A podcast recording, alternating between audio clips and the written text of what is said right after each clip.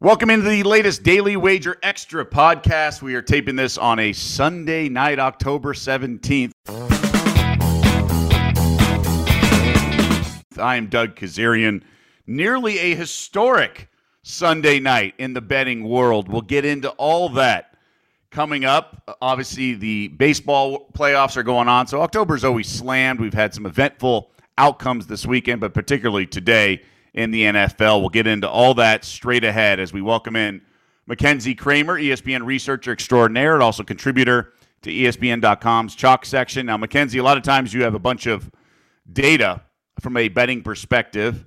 And today it really applies because I know the public did well last week, but the books really took it on the chin today.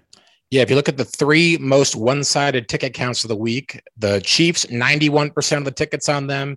They covered against Washington. The Rams had 87% of the tickets on them against the Giants. They covered easily. And then the Cowboys, 84% of the tickets on them. They didn't cover so easily, but they still got it done at the window for the public, meaning a tough day for the books today. I tweeted this during the Steelers Sunday night game because my understanding it was a bloodbath, and I asked him how bad it was and what would happen if the Steelers covered. And I asked an odds maker this, a, bo- a sports book director, and this is when the Steelers were up 14 nothing. Maybe it was 14 7 at that point in the second half. Quote, it's already bad. That would just make it one for the ages. And Seahawks stormed back in the second half. Wild game, wonky officiating, which is normal. Uh, you know, I don't hate to be that guy, but you know, let's face it, it's been pretty uh, up and down with the officiating in this sport. It's just so difficult. But the Steelers almost got the cover. Devin Bush recovered the fumble, started running the wrong way, but I think it was just to get out of traffic and maybe. And then Tomlin, you know, he went conservative, just loved the field goal, but sometimes teams go for it. I don't know. At least a mill clock, who knows? But uh, Steelers win by three, so the books are saved a little bit on some parlays and some straight wagers, but obviously the teasers get there, the money line parlays get there. And basically, what was it? Eight and two in the one and four p.m. games by the by the uh, favorites? Well, they're eight and five ATS on the week, but if you break that down even further, at one o'clock, the one o'clock slate, every single favorite covered. Seven and zero oh against the spread in the one o'clock uh, window right there. So wow. if you had just parlayed all those together, you'd have, uh, you'd have a pretty nice day right there.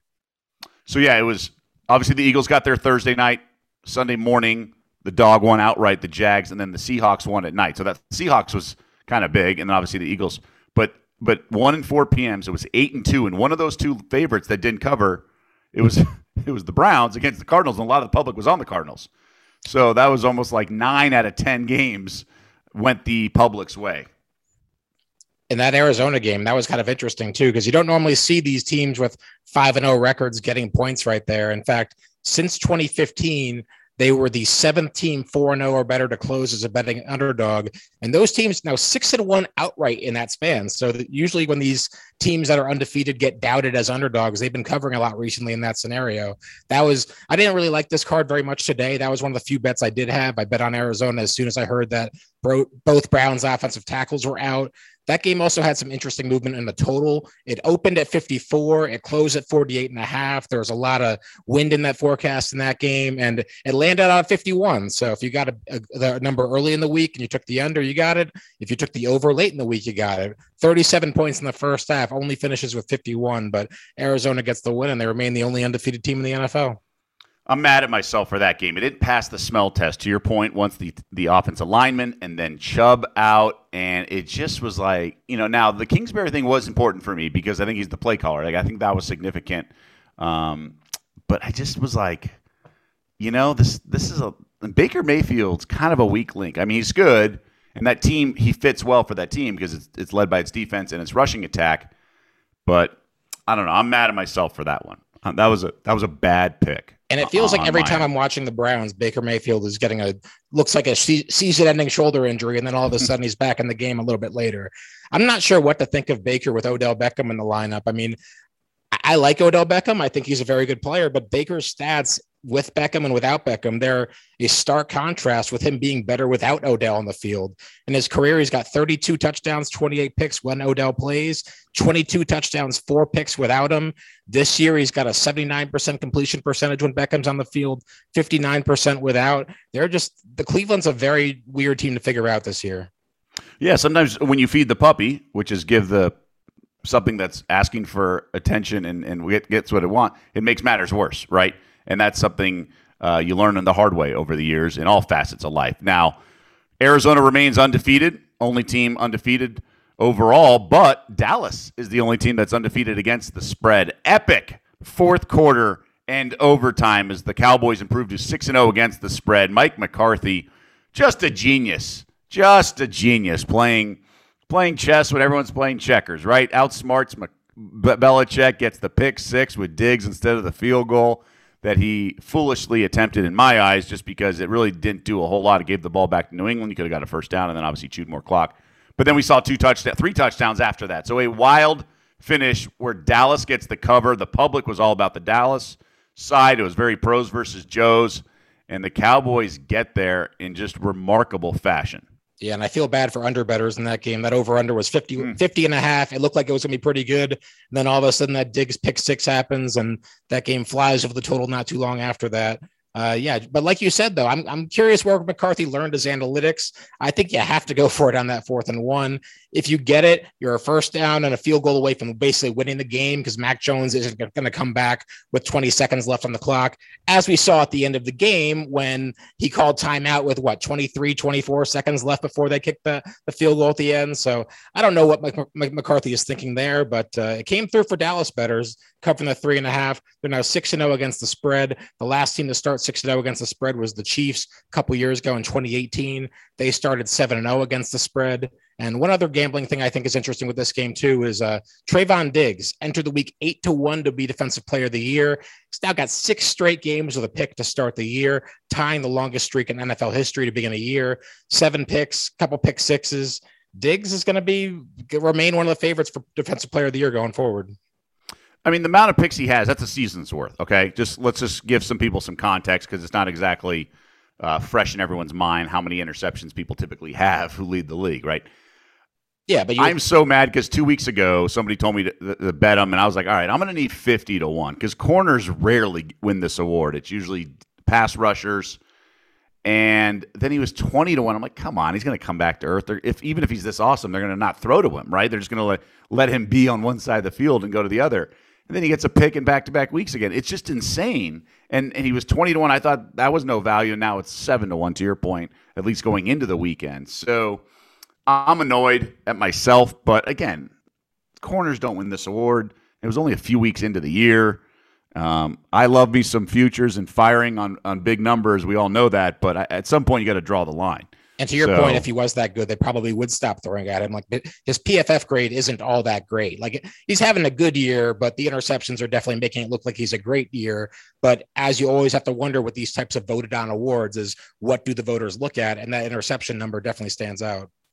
Well, and it comes with the territory of the Cowboys too, right? They're playing great. They keep winning games. I think that helps, if not directly, indirectly, right? And the Cowboys' defensive turnaround uh, Parsons is going to get tons of buzz for Defensive Rookie of the Year, and he's the, sort of the quarterback of that defense. But Diggs is getting, you know, rightfully so. He's putting up the numbers. And he, turnovers are big, and obviously that pick six was huge in this Patriots game. So crazy game, uh, one of many crazy games. I thought the Vikings and Panthers were was especially crazy. I lost a bunch live betting the under there because Sam Darnold with no timeouts. What was it, fourth and twenty? Down the middle seam pass, and then another one on the left side just remarkable, stupid sequence of events that led to that comeback to force overtime. And then the Vikings get there in OT with a touchdown. Yeah, Darnold 17 for 41, but then and that final stretch in regulation, he looked like uh, every bit the player that people that the Jets thought when they were drafting him a couple years ago. Mike Zimmer, another coach who was too conservative, passing up a 54-yard field goal that would have basically iced the game for a punt wasn't a great situation, but I think that the reward of getting three points there is worth more than the risk of losing the 35 yards and giving Carolina better field position. Minnesota has just been a strange team this year. All their games they've had some field goal issues, though. That that is true, but I mean they're used to these games coming down to the wire with their field goals. Four of their first six games have come down to a field goal in the final seconds of regulation.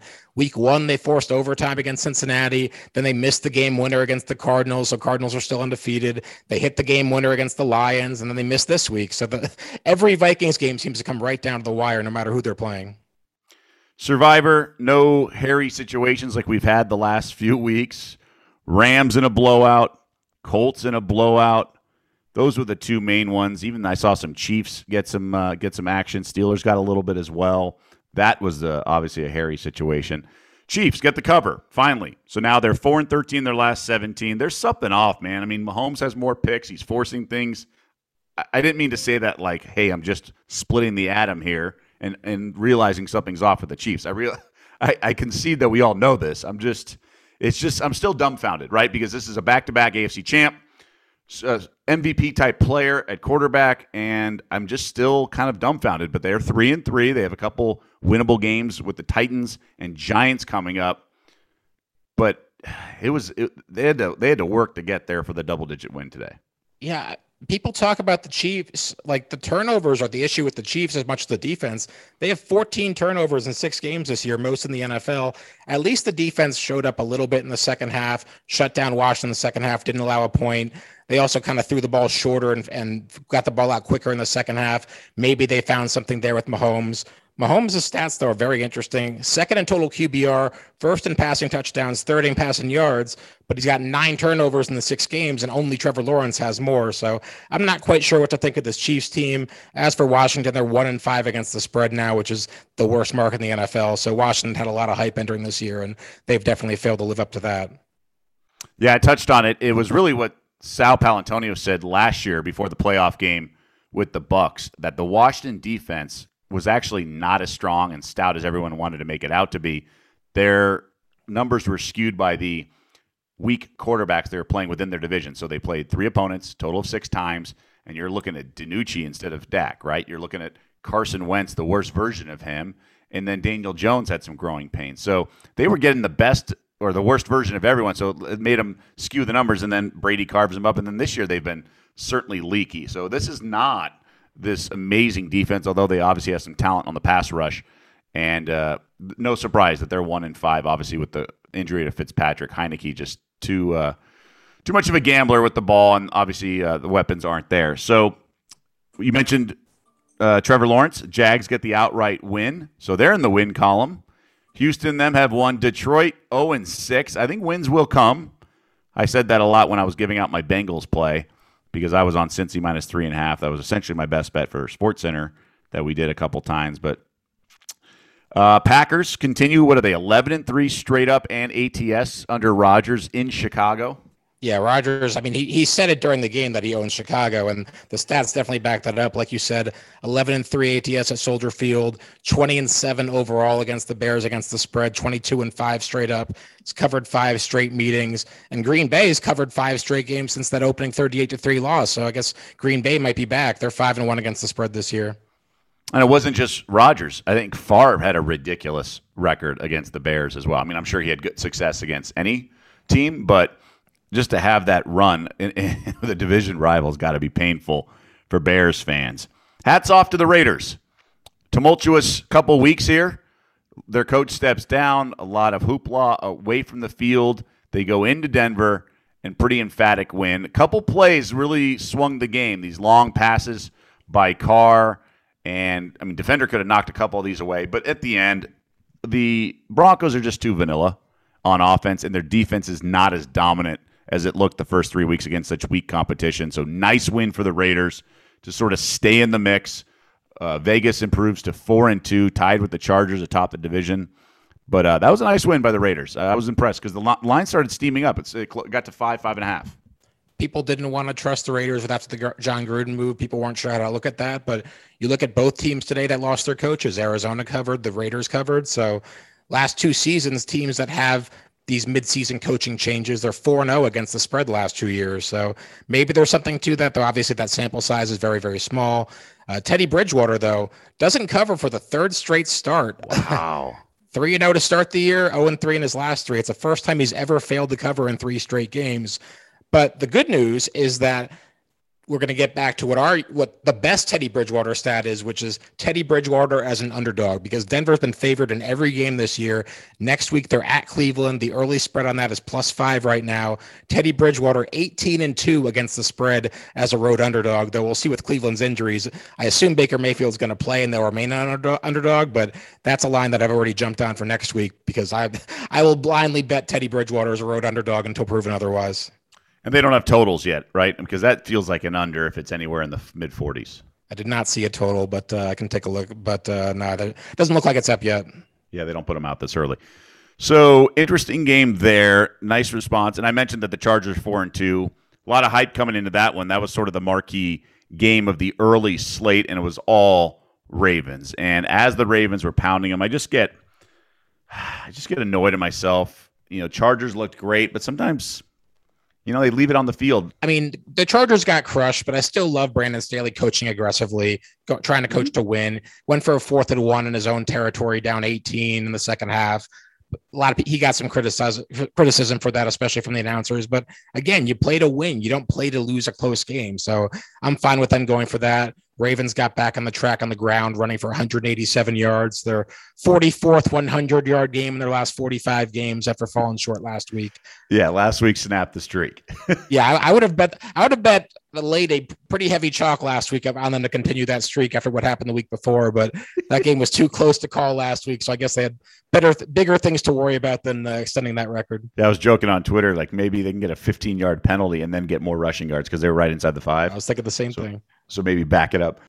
God, it's just hard handicapping the NFL. You have to pick those spots. And I hated this card. You, you mentioned you didn't like the card. I mean, look, we had nine total road favorites. A couple games stood out. We got there. We lost a couple, um, but won a few more than we lost. So I did okay in like pick 'em leagues and things like that. But just a really tricky. You know, you're so conditioned to take points, but it's like bad teams at home, right?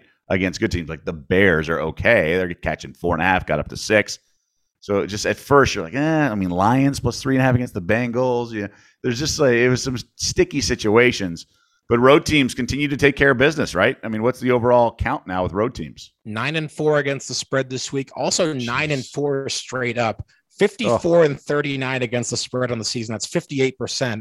And they're 50 and 43 straight up road teams are. So if in fact, if the Bills win tomorrow night, the 51 wins if they win would be the most road wins through six weeks we've ever had in the Super Bowl era. So road home field advantage is completely dead this year, and the road team's uh, success this year helps prove that. Okay, so Monday night you mentioned it is line. I saw some sixes uh, earlier. So Bills obviously the big win in prime time at Arrowhead last Sunday night in prime time again, also on the road. This is a big one because I mentioned it Going into the game at Arrowhead, they had the third easiest schedule according to FPI remaining. Obviously, getting that win and removing that from the schedule, a, a game at Arrowhead, helps the schedule difficulty. So the dangled carrot is there. They're not going to mess around. I don't think they're, you know, on Monday Night Football, they're going to. Now, the Titans could obviously beat them, but I don't think it's going to be because the Bills are flat or, or just not focused. I think they're on a mission this year and they know what's at stake yeah, I don't think you can stand in front of this Bills train right now. And maybe if that line goes through seven, get seven and a half somehow, but I don't really see that happening. To me, this game is a Bills or a pass. Tennessee's getting some guys back, which will be nice. It looks like Julio Jones and AJ Brown both might play in this game, so Tannehill might have his full complement of weapons. I don't think I'm going to bet a side on that though. Uh, one one prop, a couple props I'm looking at are uh, Derrick Henry over his receiving yards. He hit that mark in the first four games. Didn't have a target last week against Jacksonville, but again, it's Jacksonville. And with Jeremy McNichols banged up as the receiving back, I think Henry might get a little bit of use in the passing game. They might be trailing, get trying to manufacture him some touches. 13 and a half is a pretty low number. So I kind of like that. The other props I'm looking at are just stuff with the Bills' longest play, maybe under on Josh Allen completions, over on longest receptions for Emmanuel Sanders or Stefon Diggs, maybe over on Josh Allen's longest pass. The Titans have been extremely vulnerable to the deep ball this year. They have the second most completions allowed of at least 25 air yards, despite playing one fewer game than pretty much every other team in the NFL. They're an average completion percentage, but a high yards per attempt.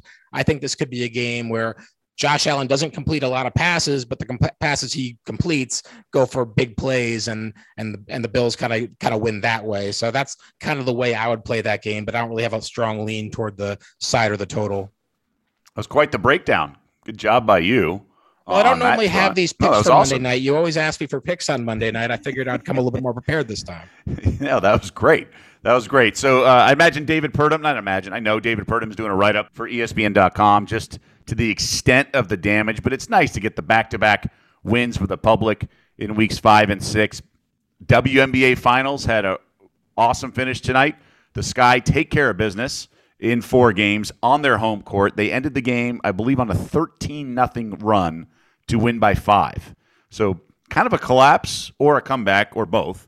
But the Mercury just missed a couple bunnies, in and out shots, and the Sky just chipped away all game, and they actually covered the four and a half with late free throws, and you know I think Griner attempted a three in the final seconds too. So that ended. Dodgers were up two nothing, then it was two two. They were up four two, and then blew that, and then lost in the ninth inning. Back to back walk off wins for the Braves, so they're headed to L.A. Atlanta up 2 nothing in this best of seven NLCS. So a little disappointing for the Dodgers fan here, but I, I it comes with the territory. Uh, Braves are tough, and they've gotten some strong pitching, obviously, in the opener with Max Fried, but obviously uh, Scherzer didn't have it tonight. He said he had a little bit of a dead arm. We'll see what the Dodgers can respond. And the bats were waking up, but they're going to need a little bit more offense, too. Anything else I'm missing from the weekend? I know we had Saturday as well, but I mean, there's just so much to recap. The crazy ending with Georgia and Kentucky, Wildcats calling timeouts uh, with one second, two seconds, whatever it was, to get that touchdown inside the number, but it still stayed under. I just wanted to add that it's that rough uh, basketball season for uh, Phoenix, coming to runner up in the NBA with the Suns, runner up in the WNBA with the Mercury. Good seasons for both, but gotta be frustrating for Phoenix sports fans. One other thing for this past weekend I want to bring up too is I just want to give Jacksonville a little shout out, ending the 20 game outright losing streak, oh. beating the Dolphins. Dolphins one and or sorry, Dolphins are two and four against the spread this year, but they have the worst cover margin in the NFL. But Jacksonville finally gets off the schneid at uh, 9:30 in the morning, starting the day off with a one chaotic game, ending 23 to 20, ending the get day with another 20, chaotic game, and ending 23 to 20 with the Seahawks and the Steelers. And then uh, a couple quick lines I want to bring up for next week that popped well out on that. That's nice symmetry there. Thank you. That, that was going to be my line off the top, but then you teed me up on uh, oh, on the. I apologize. It's it's okay, but uh, uh, two interesting lines for next week, two big lines for next week. Arizona laying 17 to Houston. That's the most points Arizona's been favored by in a game since 1970. So that's pretty interesting there. And then also Detroit and the Rams face off the Matthew Stafford revenge game in LA this week. That line is 14 and a half right now. Matthew Stafford never favored by more than 10 points. So he's never been favored by more than 10 points until he faces the Detroit Lions. So I found that pretty interesting for next week. So a couple cool notes to uh, leave you with for next week's games. So you think it's the Stafford revenge game and not the Goff revenge game? well, I'm sure because Goff is the one that Dan angrier. Campbell calling out his quarterback. What did you make of that? Yeah, and and he's got to play better. I well, the, the, Detroit's got to do a lot of things better than what they've been doing, but quarterback play is definitely part of it. I kind of feel bad. We, we we talked about how Dan Campbell, we, we didn't have a whole lot of faith in Dan Campbell entering the year, but he's actually been a pretty aggressive coach analytically. I like him. He's been making, you know, like his in-game moves aren't as bad as a lot of people kind of thought they were based on, you know, the you can't always read a book by its cover, I guess, when it comes to Dan Campbell, but they still need to get a win. They were plus 275 to be the last winless team, which they clinched when Jacksonville won this week. So next week, they're probably not going to get the win either against the Rams. Wow, they're the only winless team right now. I, I didn't really realize that because I'm so used to teams that don't cover as well. I forget, you know, I, I kind of get it all mixed up sometimes. Um, You're also not used to Jacksonville winning games. Yeah, it's what we thought, though. We, we thought it'd be the Lions or the Jags, or, or maybe the, the Texans, of course. Yeah. Well, yeah, I think the Jets are. I'd probably have the Jets a little bit higher than most. Remember, I did overrated, underrated. I said the Jets were underrated. Oh, I'll probably um, be going back to the Jets well next week against New England. I can't lay six and a half or seven with the Patriots. I, am hoping it's seven, but I'm seeing six and a half right now. But I'm not laying any big numbers with New England uh, the way they like to play. And that'll be in Foxborough as well. All right, Mackenzie, great stuff as always. And uh, I know our people appreciate all the work you put in gathering all this data. And we'll be back at it this week, Monday morning. We'll have a podcast preview in the Monday Nighter and then back on the show and the regular podcast all throughout the week.